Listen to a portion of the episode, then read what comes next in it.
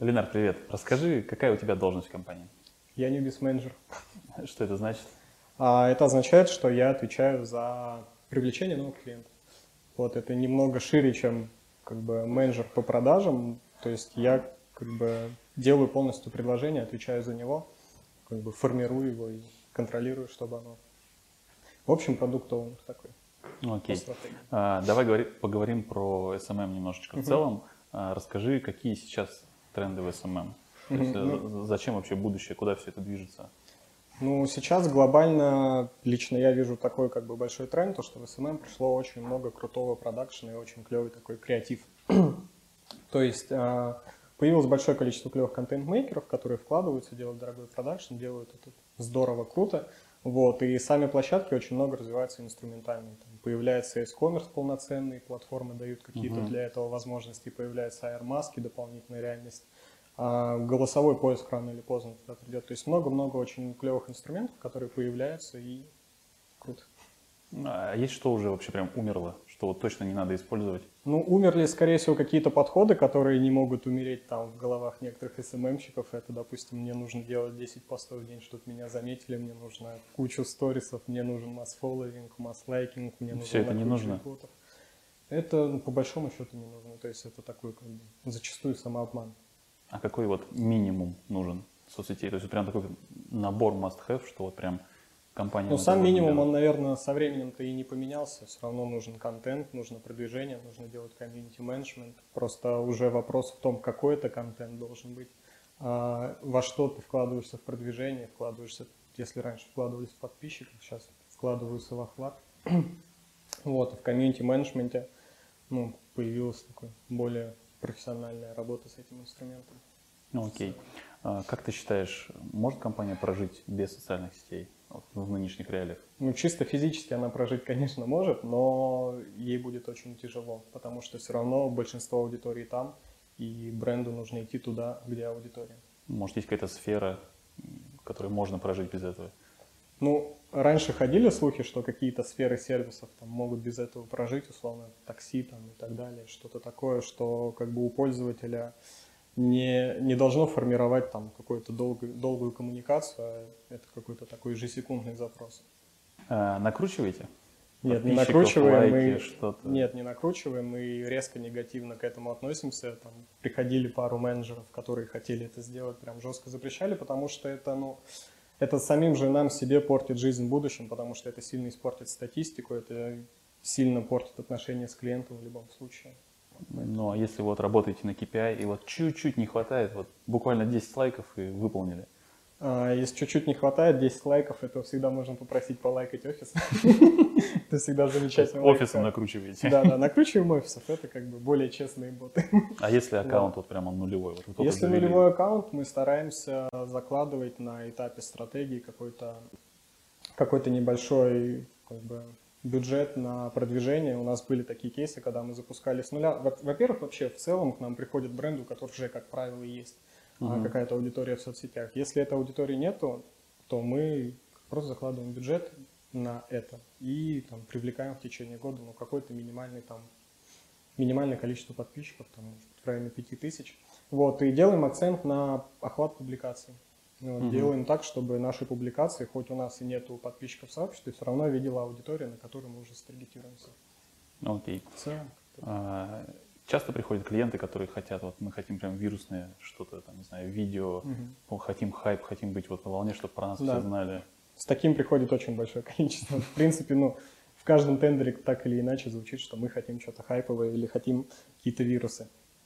А, ну, с таким запросом тяжелее всего работать, потому что он достаточно неконкретный, хотим вирусы, все, мы все равно стараемся из а, заказчика как бы вытянуть все-таки какие-то подробности, что именно он хочет, и пытаемся это сделать. Такие кейсы были, буквально сейчас мы запустили а, в социальной сети Like кейс Tiny Furious, где сделали там какой-то свой креатив, который посеяли с помощью блогера, и сейчас это собирает большое количество работ среди детей, вот, и считаем, что это там один из примеров вирусов. Также мы запускали прямые трансляции с блогерами, которые выходили в топ в социальных сетях, и за счет этого уже получали какой-то вирус распространения. Угу. есть... А вообще сложно работать с крупными брендами? То есть насколько они поворотливые, как там вы предложили какую-то новую концепцию, или все поступает сверху, и вот следуйте нашим гайдлайнам, и все, там, шаг влево, шаг вправо. Ну, с большими брендами, в принципе, они как бы готовы слушать агентство, готовы принимать какие-то идеи. Главное, чтобы агентство не заходило на территорию их продукта условно и не пыталось изменить что-то вне своей компетенции. То есть ну, давайте придем, перекрасим все ваши самолеты, потому что это круто условно. Если мы принесем идею, которая так или иначе ложится в SMM-канал, то большинство ну, как бы позитивно к этому относятся, принимают эту идею, либо, ну, единственная там причина, когда они могут принять, это действительно там сверху кто-то не разрешил или нету на это элементарно бюджета, и тогда это просто куда-то там откладывается в дальний ящик. Угу. Вот. А, Инстаграм все пророчит, что отключит лайки. Угу. Как думаешь, во-первых, произойдет ли это? Ну, я думаю, что да, произойдет, потому что ну, Инстаграм стал достаточно токси токсичной социальной сетью из-за этих лайков. Это такая как бы открытая пузомерка, которая, возможно, на пользователей некоторых влияет там, с негативной точки зрения. Потом что... просто же придумают другой показатель. Да, и как раз-таки бренды просто найдут другую метрику, по которой мерить свой контент, а пользователей, возможно, это побудит выкладывать больше контента. Угу. Вот, ну, да. ты думаешь, это ничего страшного, если просто отключить лайки? Я думаю, ничего страшного не будет. Вот, они тестируют, у них упал яр из-за этого, упало там количество, по-моему, постинга, но глобально, я думаю, ничего страшного не произойдет. Соцсеть не закроется.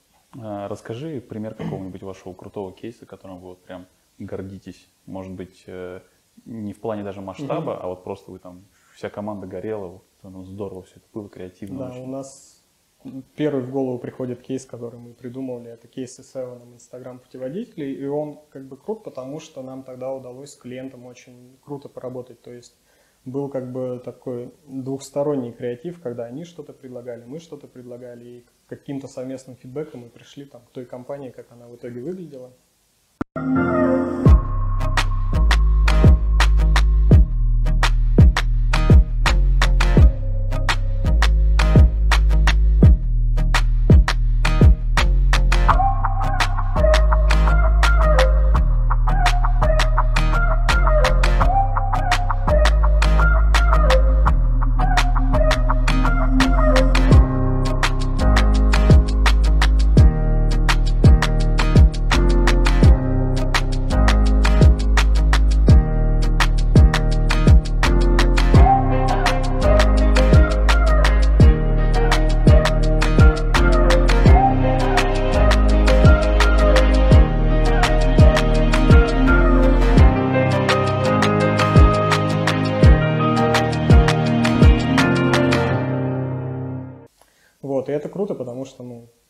Со всеми клиентами удается как бы так работать на короткой ноге, не знаю.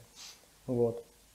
И вся идея заключалась в том, что ну, мы придумали про то, как интересно анонсировать новые направления авиакомпании в Инстаграме, сделали там блок контента, который был посвящен новому направлению. Угу. А часто вас используют как просто руки, что все вот прямо оттуда сверху поступает, а вы просто делаете? Да, такие запросы бывают, мы как бы с ними справляемся зачастую, вот но все равно стараемся какую-то свою экспертизу показать, потому что ну, даже менеджеру заниматься проектом, где он просто исполнитель, ну, становится достаточно быстро неинтересно. Угу. А, расскажи, что с блогерами? Как работаете с ними? Работаете ли вообще с ними? Да, с ними работаем очень много, очень много работаем с детскими блогерами, с телекомом много работаем. И тут как бы специфика такая, то что каждый блогер это площадка внутри площадки со своими правилами, со своими какими-то гайдами, представлениями и так далее. И к ним надо поэтому подходить не как, что вот это типа YouTube-блогер или Instagram-блогер, а надо прям за конкретным следить, знать, какой контент он делает, знать, что в принципе он как бы а, в медиапространстве делает. То есть, а, ну, зачастую за блогером какой-то негативный шлейф после каких-то там его высказываний, событий происходит, и важно как бы за всем этим следить, не напороться на что-нибудь нехорошее. Mm-hmm. Ну, люди вообще доверяют еще блогерам? Работает этот канал? А, блогерам доверяют, да, просто у каждого пользователя, наверное, есть такой некий свой круг блогеров, которым он доверяет. Ну, то есть, условно, нужно, опять же, подбором под продукт попасть в того блогера, который как бы среди своей аудитории, так скажем, еще не зашкварен. Угу. А какая вот социальная сеть, по твоему мнению, лучше всего развивается и за которой будущее? Ну, развиваются все соцсети, в принципе, интересно. В последнее время очень хорошо развивается TikTok, он развивается, ну, потому что он сейчас развивается не столько как бизнес, сколько как именно контентная площадка, и это круто. Вот, таких соцсетей, я думаю, еще будет много появляться. А так, в принципе, ВКонтакте, Инстаграм вполне себе хорошо тоже развиваются.